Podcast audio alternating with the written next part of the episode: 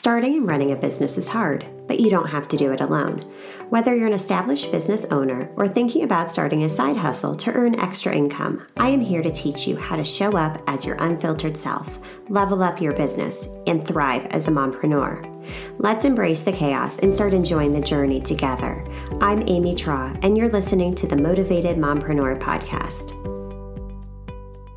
Welcome back into the Motivated Mompreneur podcast. Joining me today is Theresa Harp of Time Tamers. We are going to have a fabulous conversation about the elusive 24 hours of time that we have in our day and just strategies to overcome procrastination and all of the things. So, Theresa, I'm so excited to have you on the podcast today. Thanks for joining us.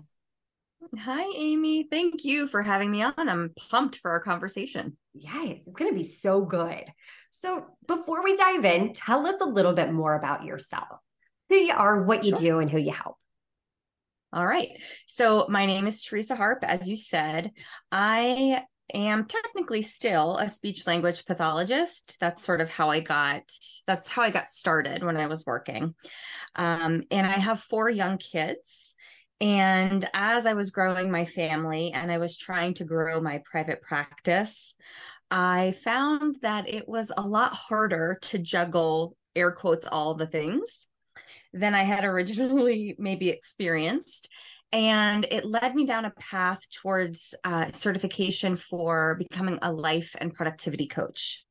And so now I work pretty much exclusively as a life and productivity coach for busy moms who are running businesses. Most of them are business owners themselves and are trying to figure out how to manage their time in a way that they can spend it doing the things that they love while still having time to do all the things that they have to do as well. Love that. So, for those of our listeners that aren't familiar, what is a productivity coach? Yeah, I think there's a lot of misconceptions out there about what a productivity coach is. I'm so glad you asked that. And I think different people will give you different answers. And I've seen this look very different within the field. But what I typically do when it comes to coaching product on productivity is we first look at what is your definition of productivity. What does that look like for you individually? And we do that in our coaching sessions. And so for me, my philosophy is that productivity is not necessarily about getting more things done, about how to get all the things done, even. It's really about how to spend your time doing the right things, knowing that the right thing is going to look different for every person. Ooh, that's good because I think so many times we do, we get that misconception that, okay, productivity, it's about getting more and more and more and more done. But in reality, as moms, and you totally get that, you've got four kids, you're working, you have the business. Like, if you're trying to squeeze even more into your already busy schedule, you're not going to be productive no, no matter what you no. do. it's like stay away. Stay away. I don't want that productivity coaching right. thing. I don't want more things to do. I don't want to work faster and harder. No. Right. But spending your time the way you want to be spending it the things you want to be doing which is incredible.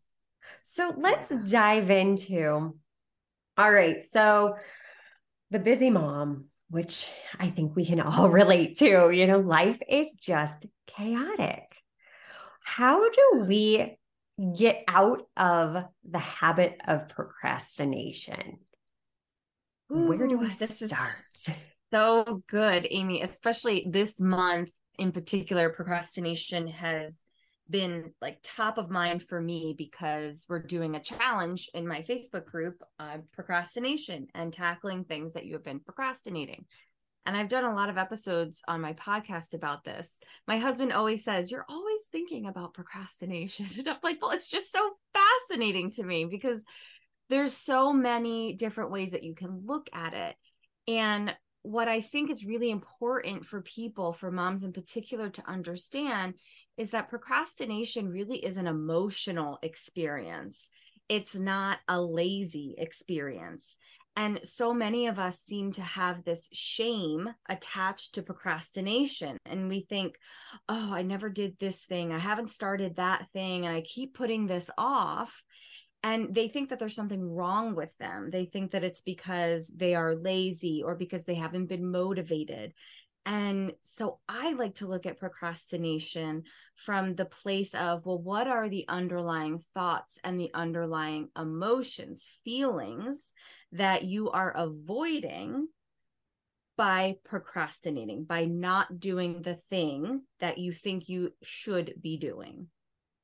That is so valuable because it is, it's that emotional context. And then we get a lot of those bad emotions. We feel guilty, we feel lazy, and then you just you get so overwhelmed. You don't even want to start then. You don't have that drive to start because it's overwhelming. Yeah, and I think too it's not just about the emotions attached to that to that idea of procrastination, but it's also about the emotions that you think are going to come up when you're doing the activity that you're putting off. Oh, that's so a really lot of take. times. Yeah. Yeah, we look at like patterns. There's oftentimes patterns of procrastination.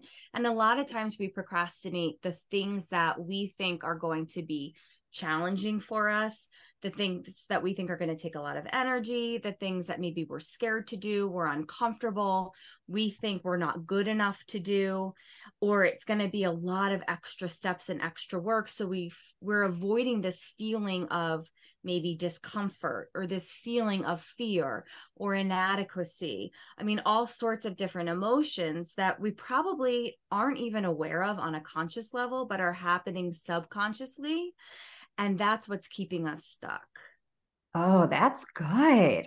That's really good. You know, it's a, I love how you kind of reframed it from, you know, society's take on procrastination to, no, let's dive deep. Let's see what it really is. What is that, that holding you back? What is that one action item?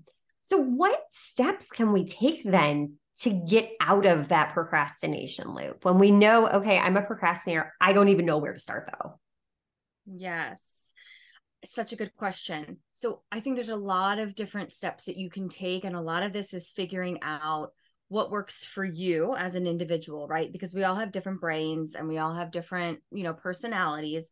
But I think one of the biggest starting points is looking at what those underlying thoughts and beliefs are. Like, get very specific about those emotions and becoming more aware of them because like i said many of us aren't even aware of them so bringing that awareness up to the forefront and saying okay what is really going on here when i think about doing this task for me, I work with a lot of speech pathologists who write reports, and that's something that we all often procrastinate. So, for example, when you think about writing this report for your job, what do you, what what emotion comes up in your body and what thoughts go through your brain? Oh this is going to be so much work. Oh i don't know what you know to write in the recommendations. Or oh i don't know if i really got all the information during the evaluation. So i don't know if my report's going to be good enough oh, everyone's going to read this. It has to be perfect. And these are the things that are happening in our brain, like rapid fire, that we aren't even realizing until we stop and listen that they're there. So once you address those thoughts, you become aware of them and you address them, you can start to dismantle them and work through how to take those next steps. Ooh, so good. And gaining that awareness it can be really uncomfortable at first when you get quiet and start to realize these stories that we're playing in our minds. So, what do you recommend as a step to start to dismantle some of those those stories we're telling ourselves and be able to work through it? Yeah, absolutely. There are so many stories that we tell ourselves. So once you've identified what those stories are, I like to ask my clients, okay, well, is this true? Like we just start there. Is it actually true that you don't know what to write? Is it actually true that you're everyone's going to be judging what you're doing? Or is that just what your brain tells you is that just what you know your human brain is thinking so we start to dismantle them and look at okay fact or fiction And then we start looking at, okay, well, what is like, what exactly are you afraid of? So if they were to judge you, say, like, let's go there. Let's figure out what's the worst that happens. What's the worst that could happen in that scenario? Because it could happen, right? We can't control those outcomes. And so sometimes we just acknowledge that, yeah, this actually might happen but it's not going to kill you it's it's not going to you know you will get through that and quite frankly looking at the amount of time and energy that your brain is spending when you're thinking about the thing you haven't done I mean, that is just such a time suck and an energy suck. Why not just start doing the actual thing so you can come through it and come out on the other side? Mm, yes. And I love how you just talked about that because that exercise in itself, questioning those stories, that is such a powerful exercise. Mm-hmm. I know for me, that was a breakthrough moment. Um, I had I come from a healthcare background. I had worked in um, the PT field for 16 plus years, ah. and for me, it was diving in and questioning those thoughts and it was like, okay, what, what is worst case? And it's really not usually as bad as we think about, but we we push it to the side and we push it down and we just sit in it. And I would love to, for you to dive in more about just how much capacity this takes up of our brain to be able to function. Yeah. You mean the procrastination of like how much that weighs on you? Yes, definitely. And just takes up that space for you to be able to take action. Absolutely. Because we attach meaning to it, right? So if we are procrastinating a task, we are afraid of how we're going to feel. And then we attach meaning, which is those stories that you're talking about. So then we, then the story becomes, well, now I am that thing. If people judge me about this, keeping with this example of reports, if people judge me on how I write that report, it means that I'm a bad writer. It means that I'm a bad therapist it means that i don't know what i'm doing and so we we make that connection of attaching meaning. And then that affects our self concept that affects how we show up in the world. That affects how we spend our time doing all these other things because we're doing these other things from a place of insufficiency. I love that. That and that's so true because we do we attach those meanings and then it makes it that much harder to get out of that cycle. But once you've identified it it gets easier. Yes. Yes. And I, yeah. And I like to make sure with my clients, like we do a lot of internal work, but we also do a lot of external work too. And so what I mean by that is I like to say I blend sort of the mindset with the strategy. So we look at all these, all this mindset, all of what we've talked about, but I know that moms are busy and I know they're on the go and they're like, okay, I need results. Like we can look at the thoughts and the beliefs, but I need action. Like I need yes. to actually do this thing, right? That I'm procrastinating. So we look at the mindset, but we also say, okay, what are some tactical strategies that you can take to help you work through the thing that you're procrastinating?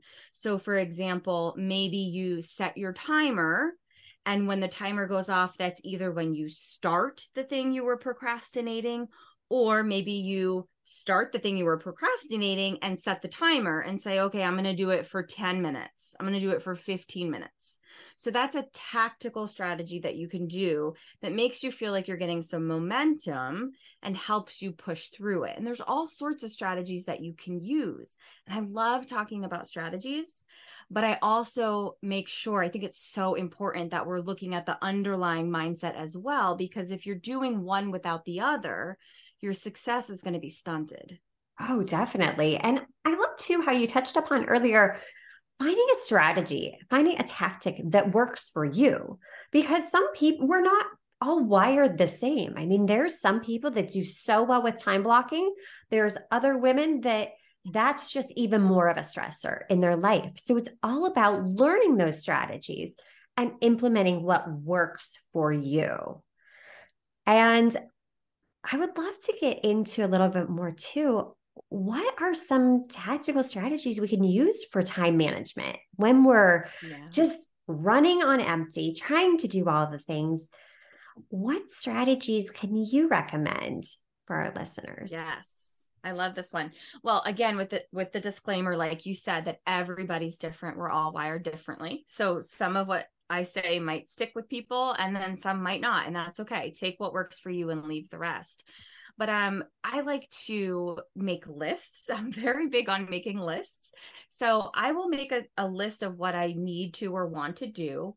But one thing that i do that's a little bit different is next to the list i estimate ballpark how much time that task will take me or how much time I'm going to spend on that task. So if I have a really big project, I like to break it up into sub steps, the mini steps for that project. And then I would say, for example, all right, I know this big project, like I'm going to be working on this for a couple months. But when I make my to do list with some of those sub steps, I'll say, all right, well, this sub step, I could start it today and spend maybe 45 minutes on it. It's not going to be done, but I'll know I have put 45 minutes into it today. And then I come back and the next day or whatever day, I'm adding that onto my list again. And maybe I'm budgeting a certain amount of time. It might be a little bit different. So it gives you some parameters of how long you want to work on something and it gives you a framework. It also makes it be a little bit more achievable and help you feel it's a little bit more rewarding. Like, okay, I did this. I know it didn't get done, but I did this for 45 minutes. That's awesome. Yeah. And a lot of times too, it doesn't take as much time as we think it will. Yeah. I I'm run into so that with myself all that. the time. I'm like, I've been putting this off forever. I remember there was one year when I always do a photo book, like a recap of the year with all our family pictures. I just go online, I autofill it in. I had procrastinated this gosh darn photo book for months. And I'm like, oh, it's going to take me hours. And, you know, the stories we tell ourselves. And then, like that summer, I'm like, why have I not done this yet? So, what did I do? I went online and it was done in like 20 minutes. And I'm like, literally, right? like the brain capacity, the mental capacity this stupid little book took up. Right. Just do right. it, you know? So that was nice Absolutely. then. All right, it's done. Guess what? I can go for a walk now, or I can do, you know, just like five minutes of something for myself, whether that's just some journaling or deep breathing or just some type of little me time because I had already blocked it out anyways. It was already scheduled. So exactly. Yeah. Yeah. We're all guilty of it. So it's okay. Give yourself we some grace. Are. We all do it. Right. Because we're all human. It's just right. what our human brain does. The brain is like, no, I want to keep you safe. I, I want to keep you from doing something that's going to be uncomfortable. And in reality, like you said, we sort of wind up spending way more time worrying about it or thinking about it than we actually spend doing it. Right. So, from a time management and a productivity standpoint, it's like, oh my gosh, of course, let's get this done because it's going to save us time in the long run. Yeah. So I love that. And I also love that you mentioned, like, oh, I'll go for a walk after. And, you know, just building in little rewards so that can be for things that you pro- like after you do something you've procrastinated, but it could also just be as used as a time management strategy. So as you're planning out your day or however you do it, however it works for you, building in that time for yourself. And I like to really encourage moms to start there. So say, okay, what is the thing you want to do for yourself today or this week and putting it on the calendar. But I recognize that you know, for moms who are feeling so overwhelmed and aren't doing any self care, that's a big leap to get there. So sometimes we just start with, all right, let's put you on the list or let's use this as a reward. And it helps to motivate you to use your time a little bit more efficiently and to maybe give you some of that momentum to do the things that are on the list that maybe aren't all that fun. Right. Sometimes we need that little carrot dangling in front of us because 100%. studies have shown it doesn't it create a dopamine reaction, like a dopamine release? And dive yes. in a little bit about that about okay, there's actually science backing this. Exactly. Yes, that definitely happens. That's definitely true. It's research based. There's also reach, research that says when you check those boxes off on your list, it gives you a little bit of that dopamine hit, which is like another reason why, hey, put yourself on the list, right? So just put your, you know, read a book or watch Netflix or go for a walk, put yeah. that on the list. And then you're like, all right, I got to do it. It's here. I love it. I love it. Well, and two, just being able to break tasks down.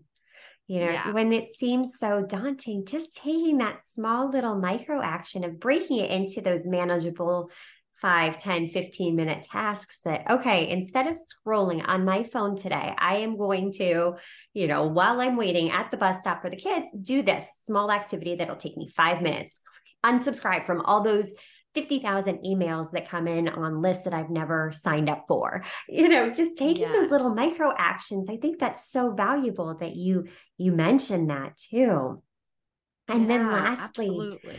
delegation. Delegation is something yes. we often as moms forget about and can be it can be hard at first to mm-hmm. delegate. Yeah, that triggers mm-hmm. in itself some uncomfortable mm-hmm. thoughts and feelings.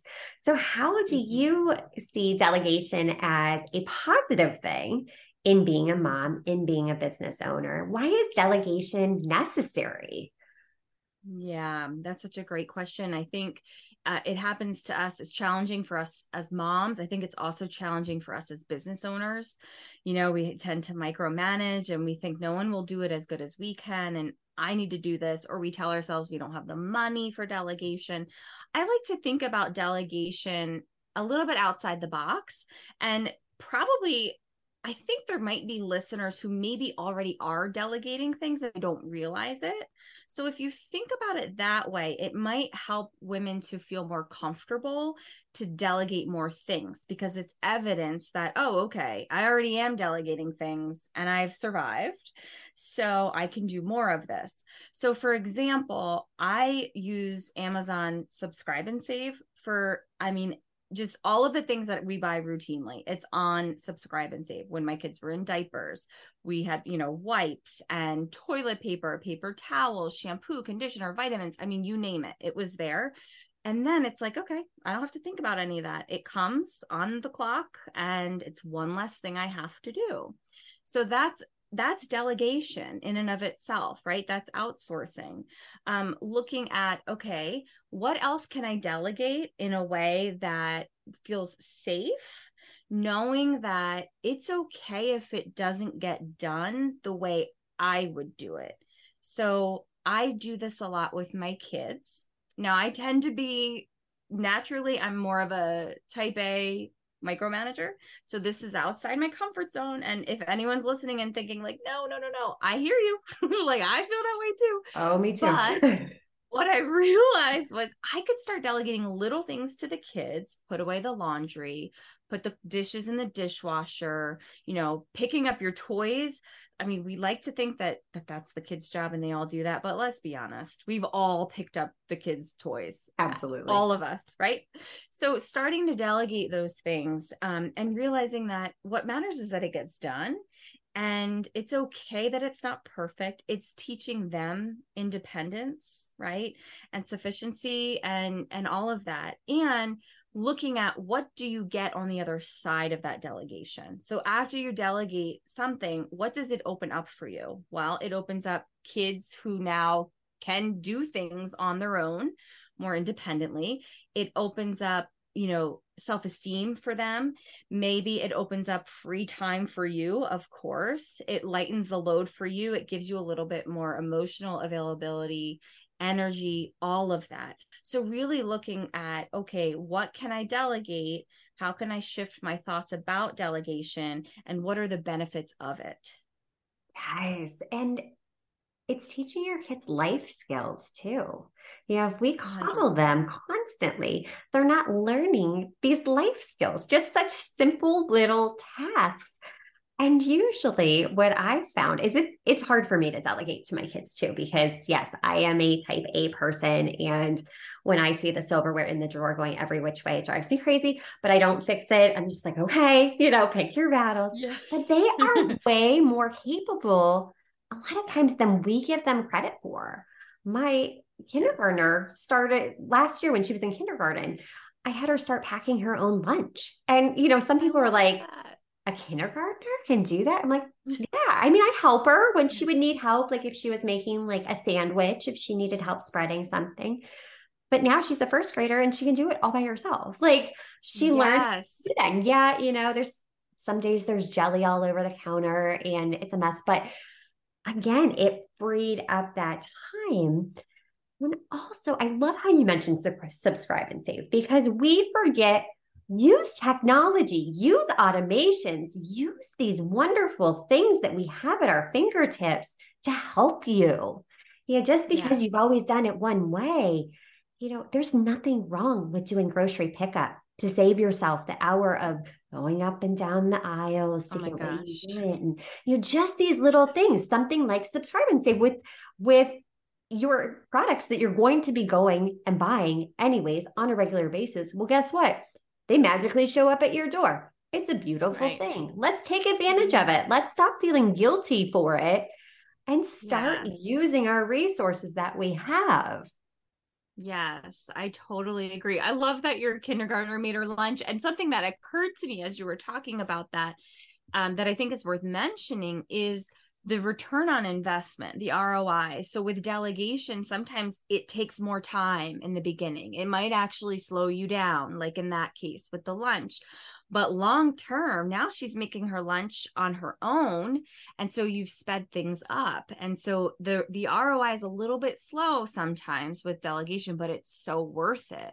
Right, exactly. And just figuring out what works for them. I mean, she was, like you said, she was very slow at it at first. So instead of waiting until mm-hmm. morning, we would do it the night before. So we had unlimited time versus, okay, guess what? You woke up, buses coming at this time. We have this amount of time to do it and get X, Y, and Z done too. But yeah, just giving yourself some grace, doing it messy, and just seeing what works for you and what works for your family is totally key. Such mm-hmm. great value you shared with our listeners today. These are yeah. such tactical strategies that are easy to implement and will help you regain control of your time and get out of that cycle of procrastination. Theresa, where can we learn more? Awesome. So I have a Facebook group. It's a free Facebook group for anyone who's interested in time management um, for busy moms, and that is called the Time Tamers. That's how you can find me on Facebook. I also have a podcast, and the name of the podcast is the Time Tamers Podcast. Pretty easy to find. It's available on all podcast platforms. And I would also love to share with your listeners, if they, for anyone who in, who is interested, I have a, a planning workbook that I created for those who are really interested and excited about goals and planning and really looking at 2023 and all that it can be. So I'm happy to to give you that link so you can share it with your listeners. Perfect. So definitely check in the show notes for all of the links check out those amazing resources, the Time Tamers podcast. Such valuable information, Theresa. Thank you again for taking time out of your busy schedule to share with our community. Uh, Amy, thank you for having me on. This was fun. It was. Until next time, stop dreaming and start taking messy action. You've got this. Are you loving what you're hearing? Do us a favor and hit that subscribe button so you don't miss an episode.